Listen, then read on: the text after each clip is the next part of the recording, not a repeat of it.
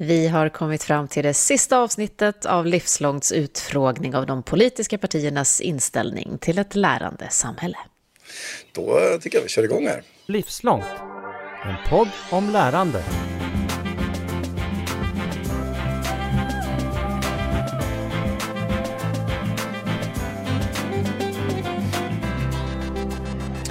Eh, hej Annika Hirvonen, eh, riksdagsledamot eh, i Miljöpartiet och välkommen till podden Livslångt med mig Carl Heath. Tack så mycket och hej! Eh, I de här samtalen eh, med er politiker så vill vi ju förstå och borra i detta med det livslånga lärandet ur ett eh, politiskt perspektiv och ett ideologiskt perspektiv.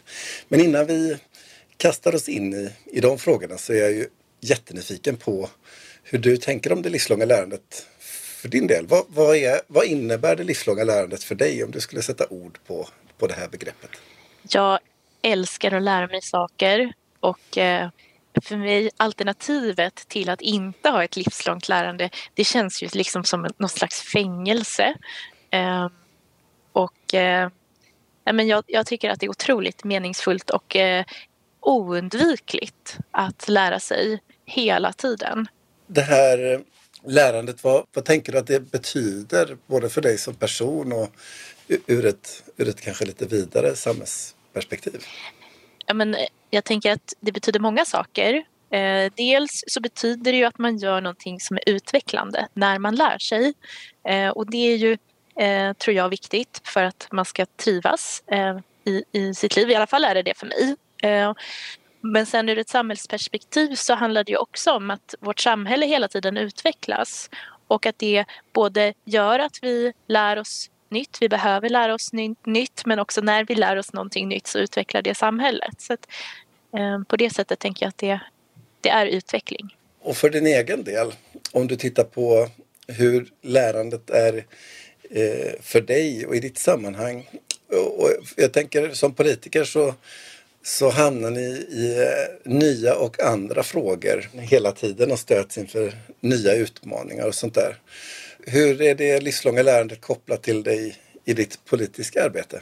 Ja, men vi lär oss ju nya saker hela tiden och eh, det är ju vår uppgift också att, att möta människor och människor vill berätta, förklara eh, hur deras verklighet ser ut och verkligheten är väldigt komplex och eh, bara de senaste veckorna så har jag lärt mig om situationen för cancersjuka barn i skolan. Om hur det är att leva som gömd med skyddad identitet i Sverige idag.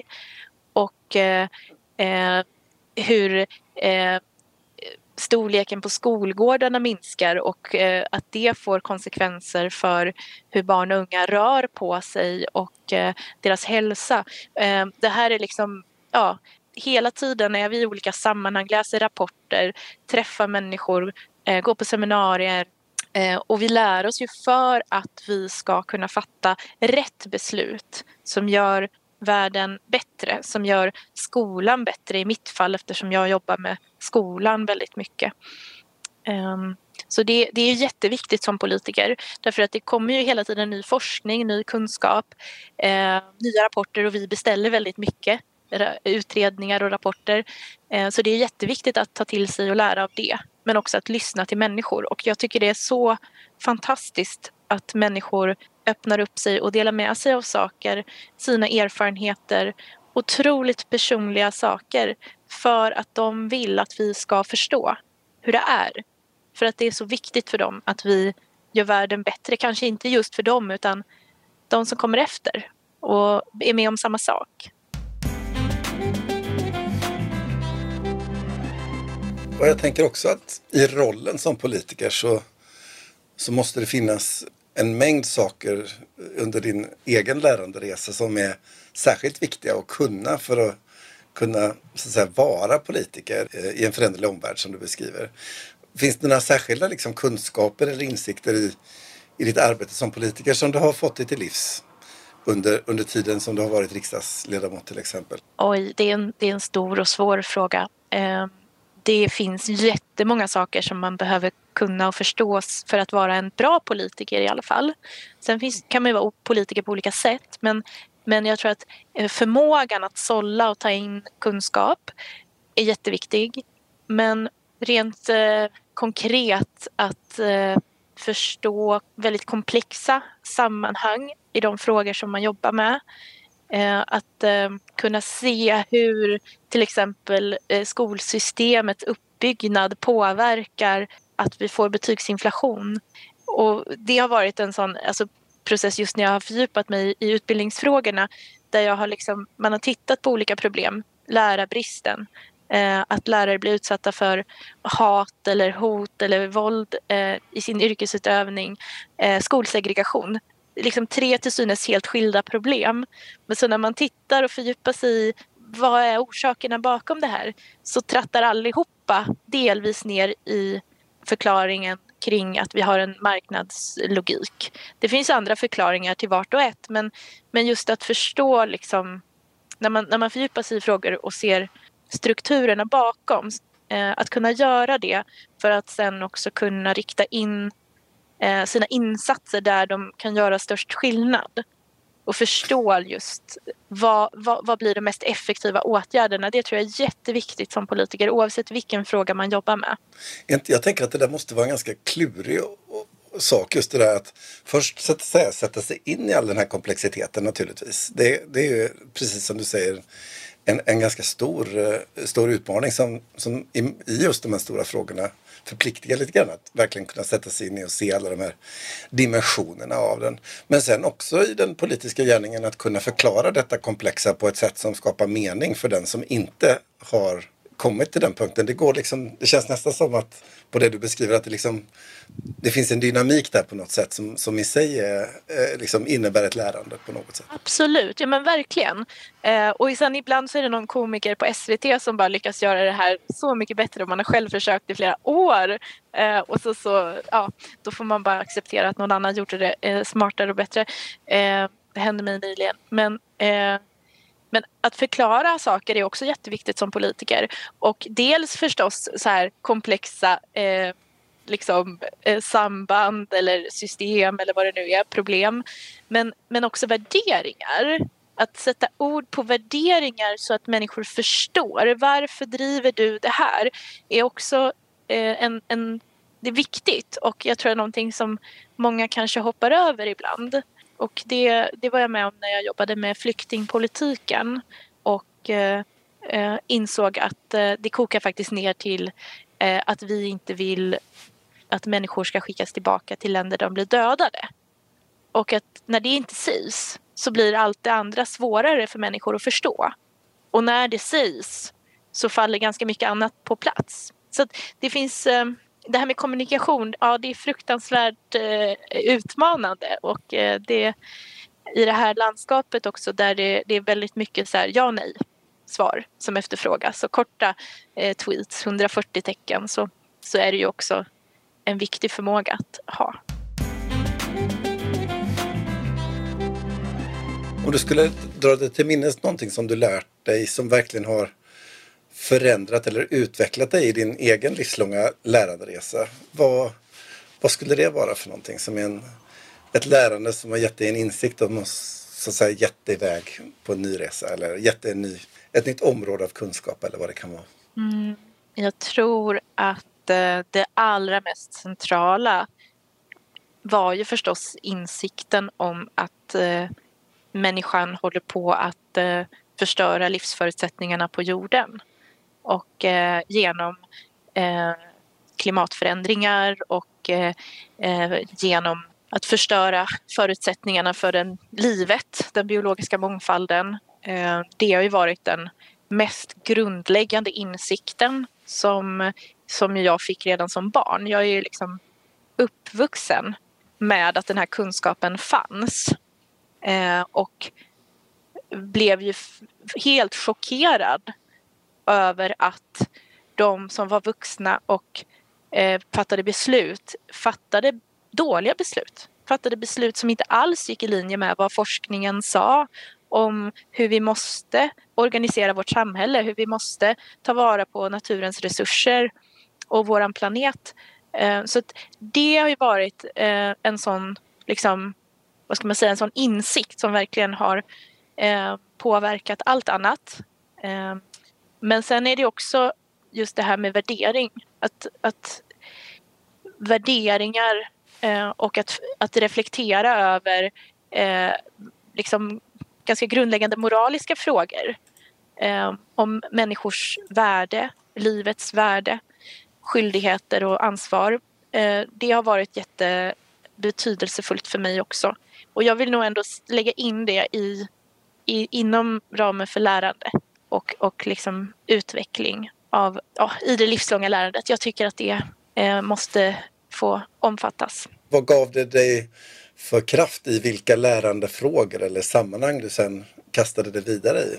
Ja, jag, läst, jag studerade ju hållbar samhällsutveckling, eh, ett tvärvetenskapligt eh, år på Stockholms universitet, eller jag gjorde några av de kurserna där, men framförallt så läste jag juridik för att Eh, jag tänkte att det var väldigt många eh, miljöengagerade eh, och just engagerade i Miljöpartiet men också på andra sätt som hade väldigt mycket kunskap om naturen och och eh, de här ekologiska sambanden och forskningen kring klimat. Eh, men jag landade i att jag ville bli riktigt bra på att förändra. Eh, och då tänkte jag att juridiken är väldigt allmänbildande. Och som politiskt parti måste man kunna alla samhällsfrågor för att få väljarnas förtroende. Och då tänkte jag att det här kan jag bidra bättre eh, än att bli till exempel klimatforskare eller någonting annat. Eftersom jag såg att det var inte kunskapen det var brist på utan det var handling. Så det, det, det var liksom min analys bakom varför jag valde den utbildning jag valde och också de frågor som jag sedan har jobbat med. Som ju inte framförallt är miljö och klimatfrågorna utan jämställdhet och utbildning och rättspolitik som är frågor som är väldigt viktiga i samhället. Och eh, jag tror ju att många människor, precis som vi, ser att naturen sätter ramarna och vi borde prioritera miljöfrågorna högre. Men så bryr man sig också om alla de här andra sakerna. Och eh, där tror jag att det är viktigt att också visa då att vi har också en politik för att ditt barn ska ha en bra skolgång och för att det ska vara tryggt i samhället. Så det har ju lett mig då till att fördjupa mig i, i, i andra frågor. Jag tänkte vi skulle kasta oss in i detta med ideologin och, och politiken. Och om jag läser ett partiprogram och, så, så, beskriver ni att ni vill föra en politik där vi lever inom naturens ramar med insikt om vårt djupa beroende av varandra. Ni skriver att ni vill vara en röst för dem som inte kan göra sina röster hörda och att det uttrycks i en solidaritet i tre dimensioner. En om djur, natur och det ekologiska systemet, en om kommande generationer och en solidaritet mot världens alla människor. Fångade jag det mm. rätt där? Ja, det är så vackert och det är verkligen kärnan i det som, vi, som, som vår ideologi bygger på. Och om vi tar spjärn emot de här begreppen som ni, som ni beskriver här, den här trefaldiga gränslösa solidariteten och politiken som lever inom naturens ramar. Eh, där människor kan göra sina röster hörda. Vad tänker du att det hur, hur, hur påverkar den här ideologin och dess utgångspunkter hur du ser på, på lärandet och att lära hela livet? Ja, men om vi börjar i just det här med naturens ramar så då handlar det om att man måste lära sig vart, vart är de ramarna? Vart går naturens gränser? Var, liksom, kan, var, kan vi fiska så mycket vi fiskar utan att fiskbestånden till slut dör ut? och så vidare. Och sen så handlar det ju också om ett lärande kring hur det vi gör idag påverkar de som kommer efter oss. Eh, det fanns en tid när man inte förstod eh, att allting inte komposteras och förmultnar. Eh, och mina så att säga, generationerna före mig de, de försökte lägga plastbaljor på riset och hoppas att de skulle så att säga bli jord. Men idag förstår vi mycket, mycket mer och vi måste se till att vi säkerställer att det vi gör idag, det, det vi utvecklar och tillverkar och på det, det sätt som vi förändrar marken eh, görs på ett sätt som ger framtida generationer förutsättningar för goda liv. eh, att leva. Eh, då behövs det kunskap och nu vet vi att vi lever helt ohållbart. Och många saker som vi gör idag, sättet vi bygger hus på, det sättet vi tillverkar cement och stål, det är inte hållbart. Och då behöver jättemånga människor lära sig helt nya sätt att göra saker på. Eh, vi behöver utveckla nya metoder för eh, hur vi tillverkar stål, hur vi bygger hus i trä. Och allt det här handlar ju dels förstås om att någon ska forska fram de här metoderna och, och sen göra om det till liksom fungerande liksom ekonomiskt hållbara processer. Men sen handlar det också om att varenda byggarbetare måste lära sig ett nytt sätt att jobba på. Eh, och eh, alla som jobbar med eh, till exempel i, inom produktion av prylar, att, att hitta sätt att, att skapa produkter som, är, som håller länge, som går att laga istället för att man köper, slänger, bränner och så producerar man nytt. Att man återvinner eh, material. Det finns så mycket som så många kommer att, att behöva lära sig eh, att göra på ett annat sätt när vi bygger ett hållbart samhälle. Eh, och i matproduktionen pågår det också utveckling kring det där vi, vi vet att vi måste gå eh, bort ifrån att, att förgifta våra jordar och att producera i liksom stora eh, ökenlandskap där vi inte har biologisk mångfald till att ha en produktion som är i linje då med, med vad naturen behöver för att må bra och för att fortsätta fungera också på ett sätt som är bra för människor. Har vi inte bin som pollinerar alla de äppelträd som blommar eh, då får vi inte frukt. Eh, och det finns mycket sån här kunskap som finns men där, där vi måste lära oss att göra annorlunda. Om jag förstår det rätt då, så tänker du att den här eh, relationen eller solidariteten som du uttrycker det till djur, natur och, och ekologin, den så att säga blir utgångspunkten för hur man måste tänka om vad man måste kunna i hela livet för att möta detta på, på något sätt. Ja, och jag ska säga någonting mer om vår ideologiska grundsyn. Så vår syn på människor är ju att människor är varelser som vill lära sig att utvecklas och som vill eh, bidra till sina samhällen. Så att, eh, där tror ju vi att med goda förutsättningar så kommer människor också att, att göra detta. Och vi har ju nu väldigt konkret ett helt nytt eh, omställnings eh, Eh, studiestöd och ett helt nytt regelverk kring det här eh, som vi, vi har kämpat jättelänge för eh, att få på plats förutsättningar för människor att ta tid i sina vuxna liv till att utvecklas. Och det tycker jag också är viktigt att säga att vi behöver göra väldigt mycket. Men med rätt förutsättningar så är jag övertygad om att människor också vill det.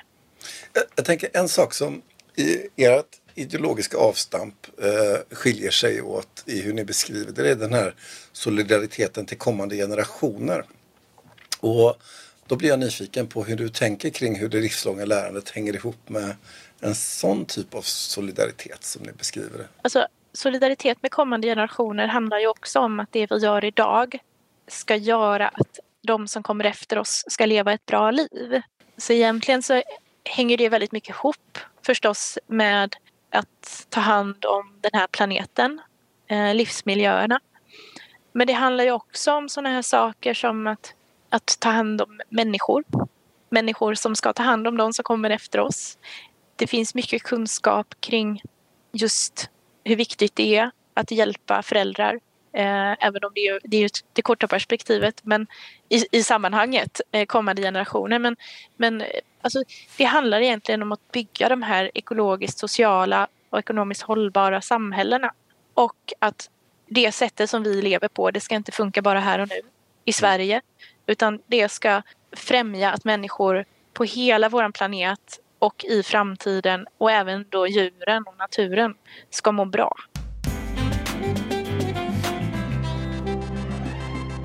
Vi har ju pratat lite grann och berört det och du har nämnt det kopplingen till det här med kunskapen om nya sätt att göra stål och cement på. Och sådär. För det är ju verkligen så att vi befinner oss i en, i en förändringstid. Och där ett utvecklat kunskapssamhälle med liksom de här olika sakerna som händer som globaliseringen och urbaniseringen, digitaliseringen. Och om du skulle peka på liksom ett, några saker som du skulle säga de kanske absolut viktigaste sakerna att göra som samhälle för att möta de här behoven av att behöva kunna saker oftare och hela livet. Vad skulle det vara för saker? Ja, en helt central sak där vi just nu är på väg i fel riktning faktiskt, det är ju läskunnigheten. Läskunnigheten hos våra barn. Barn läser mindre och det är fler som läser för dåligt för att förstå till exempel en eh, dagstidning. Och det är eh, ett, en jättestor risk för vårt samhälle. Både för att förstås de här individerna inte kommer kunna eh, ta till sig kunskap fram, senare i livet eftersom läsningen fortfarande är helt, helt central eh, för att ta till sig ny kunskap. Men sen är det också en jättestor risk eftersom eh, demokratin bygger på eh, samhällsmedborgare som kan fatta eh, välgrundade beslut och eh, i dagens samhälle också, dagens informationssamhälle också ta, ta in och processa väldigt mycket olika typer av kunskap. Eh, och förmågan att kunna skilja på eh, sanning och konspirationsteorier eller, eller falsk propaganda eh, det, det, kräver i grunden eh, förstås dels att man kan eh, läsa men också eh, förstå och värdera olika typer av information. Så det är någonting som vi verkligen behöver stärka. Eh, och därför så jobbar jag nu för att vi ska få bemannade skolbibliotek på alla skolor. En väldigt konkret sak. Eh, så läsningen är superviktig och sen då för, för vuxna så tror jag att eh, vi kommer se ett stort skifte nu framåt när vi får på plats det här omställningsstudiestödet som ger ekonomiska möjligheter att eh, vidareutbilda sig senare i livet. Om det är så att man behöver kompetensväxla. Det man har gjort, det, det är ett yrke som, som en dator gör i framtiden eller det, det behövs på ens företag eh, för att man ska fortsätta vara konkurrenskraftig så behöver man gå över till någon ny teknologi som anställda behöver eh, utvecklas inom eller vad det nu kan vara. Det, det tror jag kommer vara en stor eh, en stor och viktig fråga. Jag tänkte vi ska börja runda av samtalet här lite grann. Men jag är lite nyfiken på om du skulle fundera ut någonting som du skulle vilja lära dig och som du av något skäl ännu inte har tagit dig för. Vad skulle det vara för någonting då? Alltså jag har precis faktiskt tagit tag i en sån sak och eh, börjat eh, dansa lindy hop. Det är det roligaste jag gjort i hela mitt liv. Och eh, det, jag ska någon gång efter valet gå en kurs så jag vet vad, hur man gör det här ännu bättre. Så. Och då tänker jag att du kommer också bli en av de här Lindy Hop-dansarna som drar iväg till, är det Herräng de är på? Och har en stor årlig Lindy Hop-festival eller vad det kan vara för något. Ja, det ser jag fram emot. Vad är det i dansen som har fått, uh, fått dig att tycka att detta är en så stor sak? Men, eh, jag tror att det är om man som jag då eh, lägger all sin vakna tid på eh, i princip då politiken eh, Miljöpartiet och att genomföra förändring och läsa och prata med människor och, och, och liksom lära sig saker på det sättet.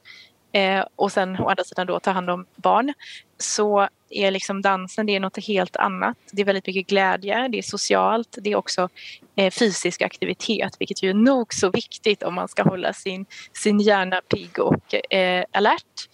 Eh, och musik. Och det blev så tydligt för mig efter den här pandemin hur mycket av det där som jag inte hade gjort alls så mycket som eh, jag skulle behöva. Och jag tror att det är viktigt, eh, apropå också det livslånga lärandet, att det, det, det kan inte bara handla om, om, fakta utan det är hela den här bildningen som också innefattar kultur och värderingar eh, för att man ska bli en hel människa. Annika Hirvonen, eh, riksdagsledamot i Miljöpartiet. Stort tack för att du var med i Livslång. Ja men tack. Det var ett fint eh, samtal av helt annan typ än de som vi oftast har. Ha det Ha det fint. bra. Hej då. Hej. Och det var Annika Hirvonen och Miljöpartiet som fick avsluta vår valserie här i Livslångt alltså. Alla riksdagspartierna har varit med och pratat om livslångt lärande och om hur deras ideologi färgar bilden av ett lärande samhälle och vilka visioner som de har kring det. Carl Heath har pratat med dem allihopa och nu när vi lägger ut det här avsnittet så är det val på söndag. Efter det är vi tillbaka på tisdagar i vårt lite mer vanliga format med mig, Katarina Pietschak. Vi hörs då! Du har just hört Livslångt, en podd från RISE om allt det där man lär sig i livet.